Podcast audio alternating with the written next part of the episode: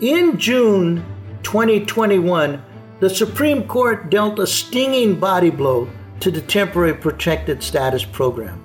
Referred to as TPS, the program provides immigrants from designated countries with temporary refuge in the United States due to environmental disaster, armed conflict, and other severe conditions in their homeland.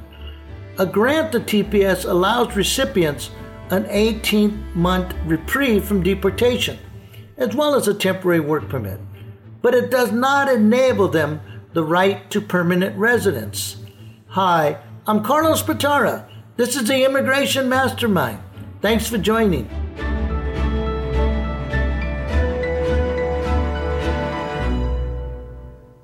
The conditions of designated countries are reviewed every 18 months. If it is still unsafe to send individuals back to their homes, the grant to TPS is renewed.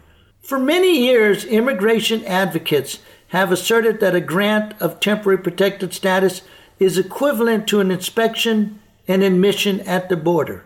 Not so, said the Supreme Court. Because the equivalence argument failed, TPS beneficiaries lack the eligibility to seek adjustment of their status to permanent residence without leaving the United States.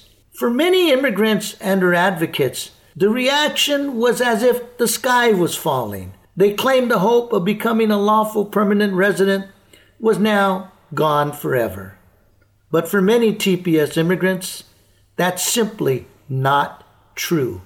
Here's the reality the decision affects immigrants who entered the United States unlawfully. The decision does not impact immigrants who enter lawfully but then fail to return home by their visa expiration date. And some immigrants who entered without permission may qualify for other programs for winning permanent residence.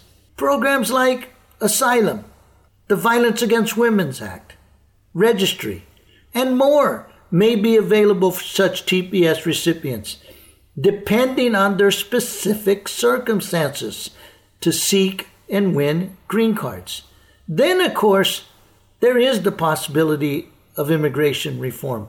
One of the most talked about modifications by the Biden administration has to do with creating pathways to residency and citizenship for long term residents of the United States. Many TPS holders, past and present, are in this category. When Congress created the TPS program, it did not define or put limits on the term temporary. Today, individuals from various countries have received numerous renewals, totaling from 10 to 20 years. During this time, many TPS holders have fallen in love, gotten married, and now are raising children here. Are they to be permanently separated? When their grant to TPS ends? Such outcomes would hardly be a humanitarian end to a program touted as a humanitarian program. It is possible, therefore, that some type of reform will take place. When and what, of course, are the big unknowns. Thanks for listening, and remember to always keep your chin up, no matter how hard the road ahead seems, because together we can make the world a better place one immigrant at a time.